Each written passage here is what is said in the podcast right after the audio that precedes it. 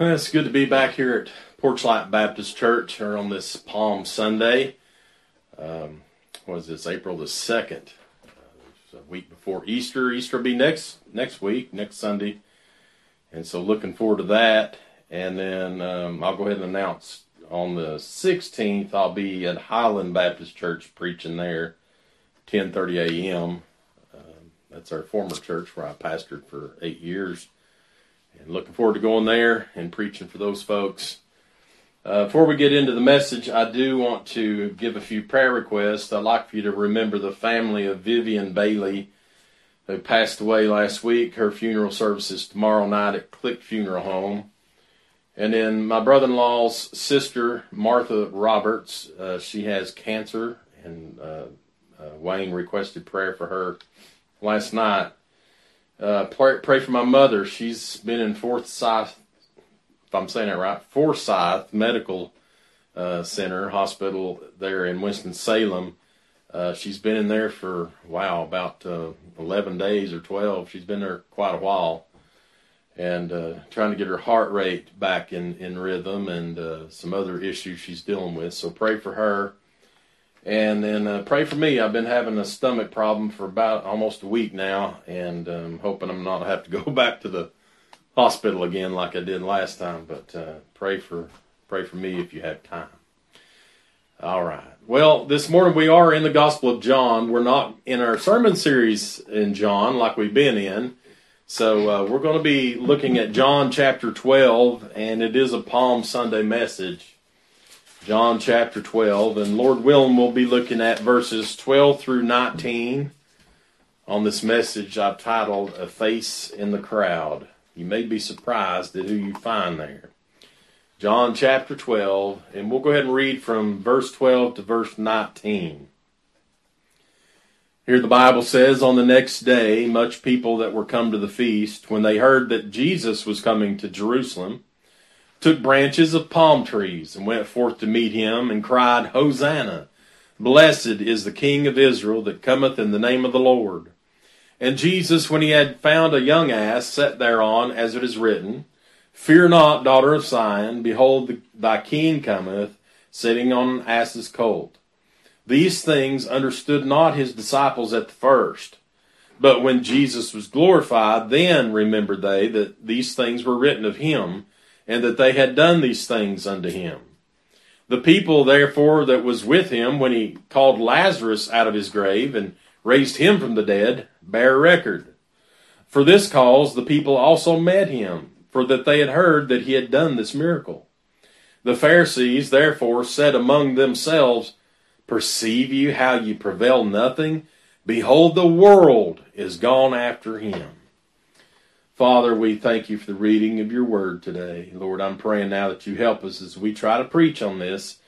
God, that you'll be glorified. In Jesus' name we pray. Amen. Well, a lot of things have led up to this point in time in the life of Jesus. He's come to the end of his earthly ministry. It's been going on for a little over three years. And if you were to read the previous chapter in chapter 11, you would have seen a very familiar story where it was referred to here. Jesus raised his friend Lazarus from the dead. Now, because of this great miracle that was performed and so many people witnessed it and had heard about it over just a, a short amount of time, many, many people had came out. Uh, many came out and I believe right, rightly believed in Jesus. However, the most of this crowd that was there that day were there as onlookers. They were rubberneckers. That uh, they were just people that came out to be part of the crowd, see what was going on, part of the scene. Now, bear in mind that at this point in time, uh, in in that day, this was the busiest week in Jerusalem. All people from all over the world were coming. All Jews were coming to Jerusalem to celebrate Passover which was coming up, and that was one a once a year event. And so this whole week, the, the the Sunday leading up to it, and into the Passover, this was extremely important for the, for the Jew. And so Jerusalem was at its probably its highest number of people at the time. uh, put together that with all these that's, that's heard about Jesus now, that's coming out and following him, uh, it has spread like wildfire. Uh, many people believed on him because of it, but there was another problem that occurred because of this. The the uh, Jewish religious leaders had uh, they were very disturbed over what had happened. In fact, they planned to murder Lazarus because of this, and of course, they already had and uh, it's set up to murder Jesus. So, uh, but they were going to murder Lazarus because of this, and uh, it was causing so much disturbance for them because this was contrary to everything they'd always taught. I mean, they were just you know law and and all this, and so uh, they didn't believe in Jesus. The majority of them. Now we we saw like what two weeks ago we preached on Nicodemus and how he was one that that believed Jesus and believed in him, but the the vast majority of the Jewish leadership of Israel did not believe in Jesus, and so this this caused a lot of issues. Now the popularity of Jesus at this time was at its very highest. Uh, he'd gained many people we know from the from the beginning of his earthly ministry and and everything that so many more people were coming to follow him. We remember, of course, the famous Sermon on the Mount, where so many people came and he taught the people from that mountainside. Uh, but more and more people are are coming to him. Uh, a lot of them thought their Messiah was finally here. Now, what they were expecting at this point in time, though, was for him to mount a white stallion and to come roaring into Jerusalem to be the king. They expected him to take down the Roman uh, government and to establish his own kingdom there and rule and reign there in Jerusalem on the throne of David. That they expected that at that point in time. Many of them did. The problem was Jesus was everything opposite of what they assumed the Messiah would be when he came. Again, they, they assumed he would come riding in on a white stallion like any conqueror would or any king. But Jesus said that his kingdom was not of this world. And of course, they assumed that he would cause a disruptance in Rome, which probably would have led to bloodshed. How else are you going to run Rome out of Jerusalem and out of their jurisdiction? Well, they expected bloodshed, but Jesus said uh, that his servants did not come to fight. And of course, the white stallion that they expected to ride in on turned out to be the the colt of an ass, just a little donkey one that had never been ridden before. So this was a very awkward scene for many people that was expecting this king to come riding into Jerusalem. A lot of lot of different things happening. Now I want you to consider this morning though for a little bit about all the different people that were there in the crowd. I, I told you I titled the message "A Face in the Crowd." And we'll look at some of these faces that we see in the crowd that was there on that Palm Sunday and uh, and see kind of maybe what their perspective was as Jesus came riding up that hill into Jerusalem on that donkey. Well, there in our opening text, verse 12, it said, On the next day, much people that were come to the feast when they heard that Jesus was coming to Jerusalem. So, the Bible doesn't give us an accurate account of the number of people that were there. The Lord could have done that if He so desired, but He did not. Sometimes in the Bible we are given numbers, like in the book of Acts, we see that 3,000 souls were saved. And then the church multiplied, and we saw 5,000. We seen feeding uh, the thousands and all this. And so we're given numbers at some points in the Bible. But here the Lord doesn't give us the, the amount of number of people that was there. Um, but like I said, this was the busiest week in Jerusalem. So a lot of people. Uh, this happened on a Sunday, the first day of the week and five days before Passover. Now, the Jews, again, they celebrated Passover once a year, and every male Jew was supposed to come to Jerusalem for the Passover and attend there. Uh, they would travel from all over the world into the holy city of Jerusalem to celebrate this special event. Uh, for Jerusalem, it was the busiest and most crowded time of the year. On top of those Passover crowds, you had the crowds that were already thronging and following Jesus. Now, there's a Jewish historian, and I've got his book in there. Um, he wrote a lot of things that occurred during the time of Jesus. And according to Josephus, there were over 2 million people in the city at that time. That's a lot of people in, in a not such a huge city. And so that's a lot of people. And that's probably one of the reasons when we look down in verse 19 that the, the Pharisees or those uh, uh, Jewish leaders there, the Pharisees, it says, said, Behold, the world is gone after him. To them, it probably appeared the entire world was there following Jesus. Of course, everything is based on your own perspective of how you see things. Here in our little uh, place of East Tennessee, when a big event happens, I believe there was a, a huge concert that, that was here this weekend. I, I don't even know who it was, but I know all my Facebook friends were talking about going to this concert. Um, maybe it's the Eagles, I believe. Anyway, so tons of my Facebook friends were all talking about being there. They actually, you know, tell I'm in seat so and so and aisle so and so and all this stuff.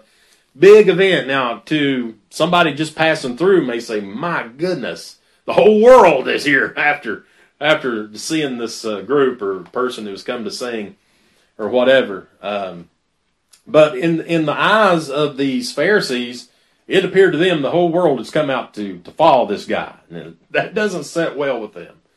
And so, if you think about it there, if you want to imagine yourself being there in that huge crowd of people, now, I don't like crowds. I can't stand them. I get nervous. I almost have a panic attack when I get in a huge crowd. I don't like it. No reason to be in some big crowd like that. Uh, I know one day we'll be in heaven and it'll be a whole lot of people, but I believe there'll be plenty of room. And besides, we won't have all of our earthly problems up there, so it won't. I'm sure it won't bother me. But uh, anyway, um, I like to think of it when I study the Bible and try to put myself in place there in the crowd. Imagine the sounds that's going on. You can hear the people talking and uh, maybe some's laughing. Um, I don't know what all they're doing. You can hear the the feet as they they stomp through there on the on the ground, and uh, maybe the donkey or other animals. I'm sure there's a lot of animals because all these sacrifices going to be made. It's probably hear the animals, maybe the sheep bleeding from over the the wall or something before they get there, and just uh, so much uh, sound. The Roman soldiers that was there with their armor and everything else clinking around, and so a lot of noise, a lot of people. There was probably uh, fat people there, skinny people, you know, short people, tall people, soldiers, slaves, children, women, men uh, young boys and girls, animals, just a hodgepodge of activity. So think of it in that terms. Don't just think of, you know, uh, a few people over here wearing robes or something, you know.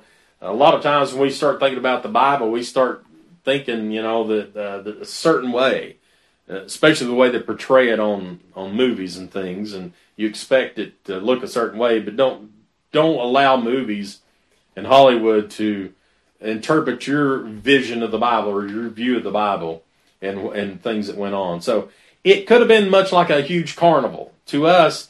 Uh, if we went to a uh, say when the fair comes to town and all those people, thousands of people, going there into Chilhowie Park and uh, all the rides and, and all the the hodgepodge of activity going on, uh, probably a very bustling time. And so uh, we we know for a fact there would be Roman soldiers there, and so I can imagine these Roman soldiers as they're posted there, they're supposed to be keeping order.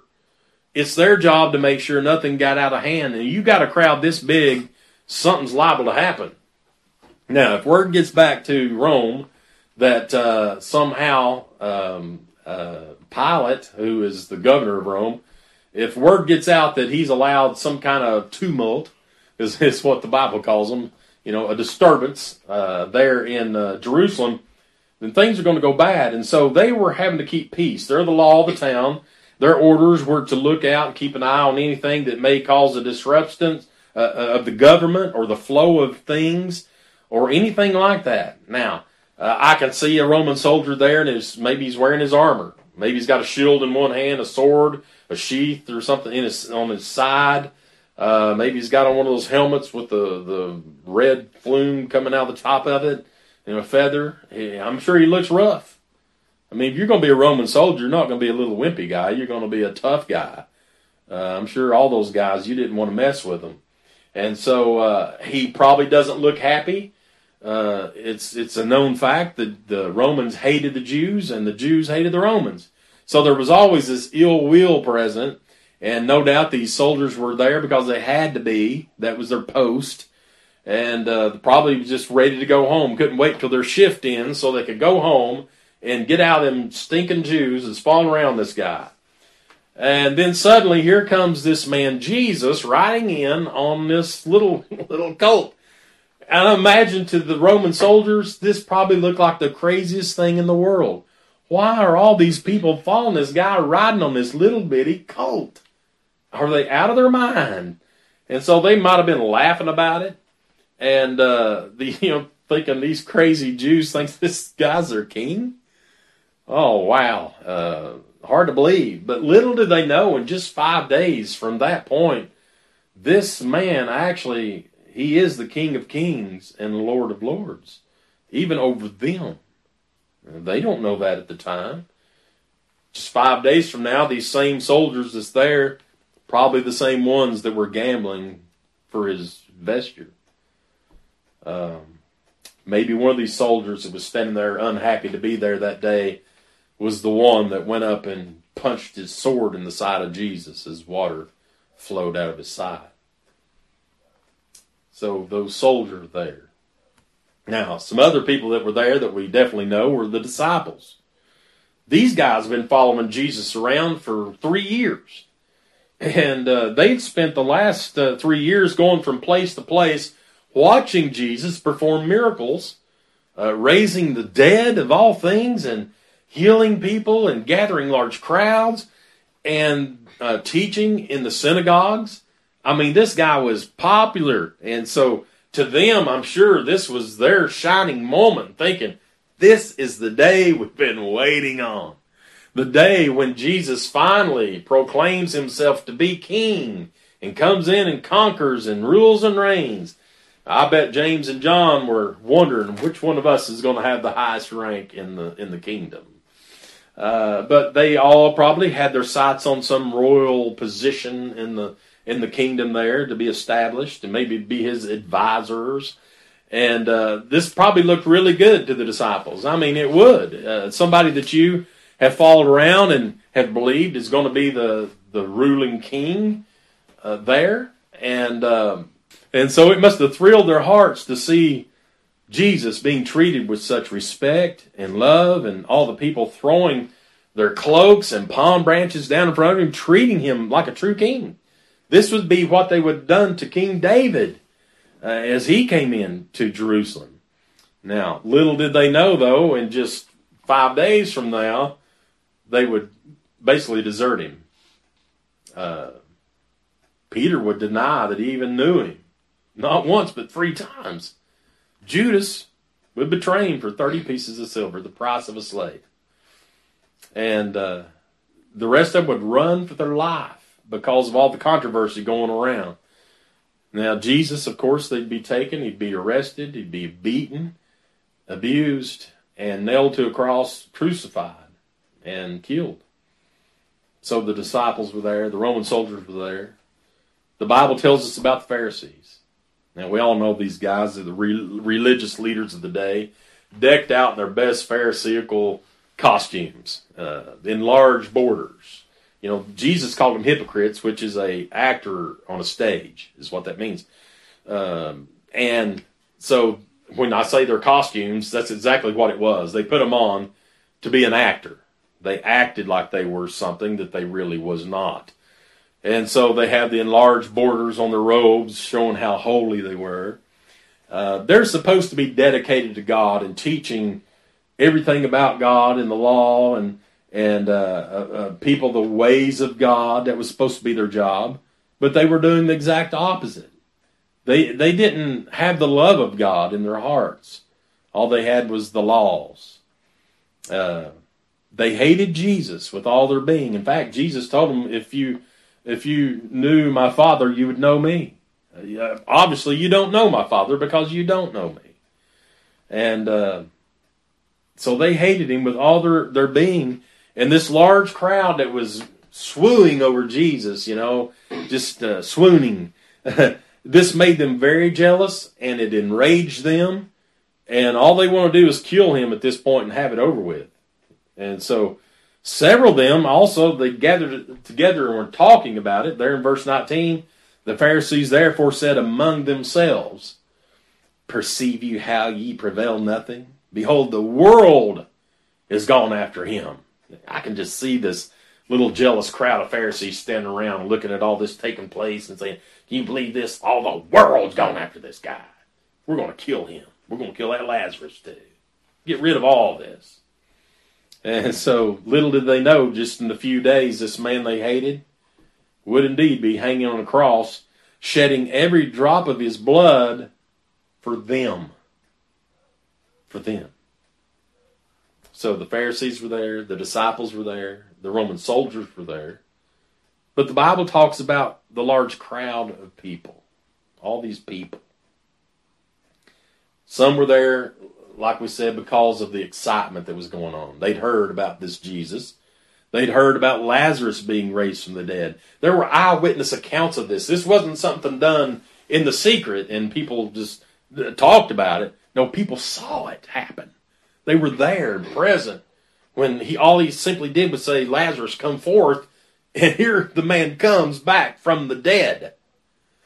Uh, so this is big, big stuff. And so there are a lot of people there, a lot of these crowds that were there just to see what was going on. A lot like people following celebrities around today. If you watch uh, old film clips when the Beatles came to the United States, it was outrageous. Uh, they were just people, just masses of them screaming and carrying on. Uh, they say the same thing with Elvis whenever he was around. All this happened like that. Uh, but this large crowd, um, you could call them. Sometimes they call them groupies. They follow people around. You know how they do. Uh, this is something different. It's exciting, and it's happening here in the middle of where they live. And so, why not? Why not be in it? Uh, you know, a lot of people flock to places because of things they hear that pleases their flesh. If I posted on Facebook, we was going to be, I don't know, hosting a, uh, let's say a, a, a rock, uh, gospel rock group here and uh, all this stuff. People be we couldn't even get the people. The, our road wouldn't be able to hold the number of people coming out for that because people are crazy. They come out to have their flesh pleased. That's why a lot of these so-called mega churches they offer all the things of the world to get the world in there uh, because they want the world's money, they want the world's uh, applause, they want the world's people in there, and that's the most thing on their mind. And so, uh, you know, most people really don't care about Jesus or or worshiping Him. They just come to worship themselves and their flesh. And a lot of these people here are there to have their own flesh pleased because they were there if they had Facebook at the time, somebody would have been live streaming it like we are right now. They'd be live streaming here with uh, watching Jesus coming in on a donkey. Look, you know, doing a selfie and all this stuff. Um, they'd be on Twitter tweeting about it. You know, Roman soldier looks upset. Ha ha. You know, something like that. LOL. Anyway, so you had all these people, and of course, this is this is Jewish people. All these people, most of them were Jewish. They're excited. They're singing, they're dancing, they're laughing, uh, shouting. A lot of them are praising God. Some of them that believe, truly believe, they're shouting hosannas. The Bible tells us. And it was the Passover time. They were they. Some of them thought they were welcoming in the new king, and so his fame had spread across the land, healing people, and it was a, it was just the perfect moment in time. Now, Little did they know those people that day that were cutting down the palm branches and throwing their cloaks on the on the ground and shouting hosannas. These same people would later on, just uh, five days from then, be yelling out, "Crucify him! Crucify him! Let his blood be upon us and upon our children." The same people, no doubt. Little did they know, because of this rejection of their true Messiah, that they would be cursed. Their land would be cursed. Their city would be cursed. Their homes, their families, they would be destroyed. All because of their unbelief in Jesus, their promised Messiah. Now, Of course, the crowds were there, and the Pharisees, the disciples, and and the uh, Roman soldiers. We know all that. But there was another person there, Jesus. Jesus was there. The spotless Lamb of God. If you were standing off to the to the top looking down and see him coming up, you'd see the blessed Redeemer. You would see the Savior of the world. You would see that promised Messiah that the prophets had prophesied about all through the ages. You would see the Lion of Judah that was coming. You would see the Lamb that was to be slain. You would see the King of Kings and Lord of Lords.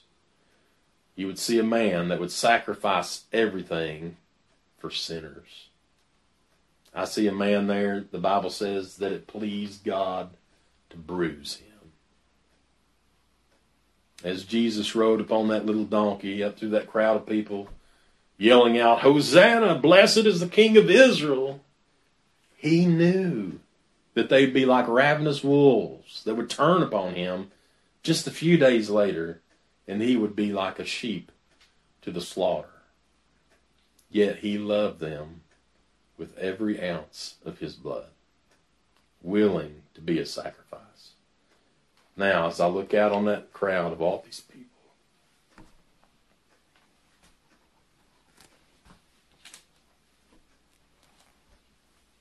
I see somebody else there.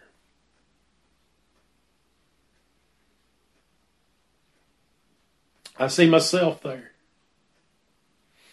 I see me there in that crowd that day. Lost as lost could be. I see you there in that crowd. Lost. Hopeless. No way to save yourself. And I see Jesus as he turns and looks at you. He looks at me. And he loves us. Yeah, we were in that crowd that day. We sang the song at the first beginning of the service when he was on the cross, I was on his mind. I can imagine Jesus, and he knows all. He can look ahead in time and know, that little boy, six years old, sitting on the pew at Elm Street Baptist Church, didn't have hope in this world. And he saved him. Perhaps he saw you sitting there that day in your pew or in the car or out in the yard or in your bed or wherever it was that the Lord came to you and saved you. He sees everyone. He saw the world's population that day, all through the portals of time. As my dad often said, we can only see what's immediately in front of our face. But the Lord, He sees all. He sees everything from the beginning all the way through eternity. He knows and sees everything and everyone. Did he look out on that crowd in vain that day? Later, to give his life only for just a few people? Some people believe that, that he only gave his life to save a few. That's not what the Bible says. The Bible says that he came to save the world. He gave his life for the world. I want to ask you today, have you ever, has there ever been a time when you realized you were a lost sinner? You needed to be saved. You repented of your sins. You turn from trusting in your own self to turning to Jesus and trusting Him, repenting of your sins, and calling on the name of the Lord to be saved. Have you ever made that decision? If you're watching this on live stream right now, listening to it later on or watching later on, maybe on sermon audio or YouTube or uh, Vimeo or wherever we broadcast these messages, has that time ever happened? Have you made a decision to believe in the Lord Jesus to save you? Because he saw you that day. As he came up that hill on that little donkey, the King of kings and Lord of lords, he looked out and saw your face. And he came to die for you. Oh, let's pray together. Heavenly Father, God, we come to you today. Thank you for the message. Lord, I thank you that you saw me that day. Lord, I'm praying for that one today that has never been saved. God, they've put it off, or Lord, they've they've just uh, fought against it. Lord, maybe they realize they're lost, and God, they they love their sin so much that they they refuse to give in, or they refuse to repent and call upon Your name for salvation. Lord, would You convict their heart? Show them that it before long, God, that you'll you're going to call Your people out of here, and Lord, they'll be left here all alone, God, to face the wrath. God, and then for eternity in hell for those that's not been saved. Lord, I pray for them. Lord, convict their heart. Lord, may they be saved today. God, help us here at Porchlight to be the best that we can be. And Lord, we want to give you the honor, praise, and glory for everything you've done for us. Thank you for letting us remember that Palm Sunday. Hosanna, our King. Thank you, Father. In Jesus' name we pray. Amen. Amen. Well, it's been good to be here today, God's house. Pray the Lord's blessed you through His Word. And uh, again, don't forget next Sunday is Easter Sunday. And Lord willing, we'll preach an Easter message if He allows. And uh, are all hearts and minds clear this morning? All right. Well, in fear of the Lord, we're separated.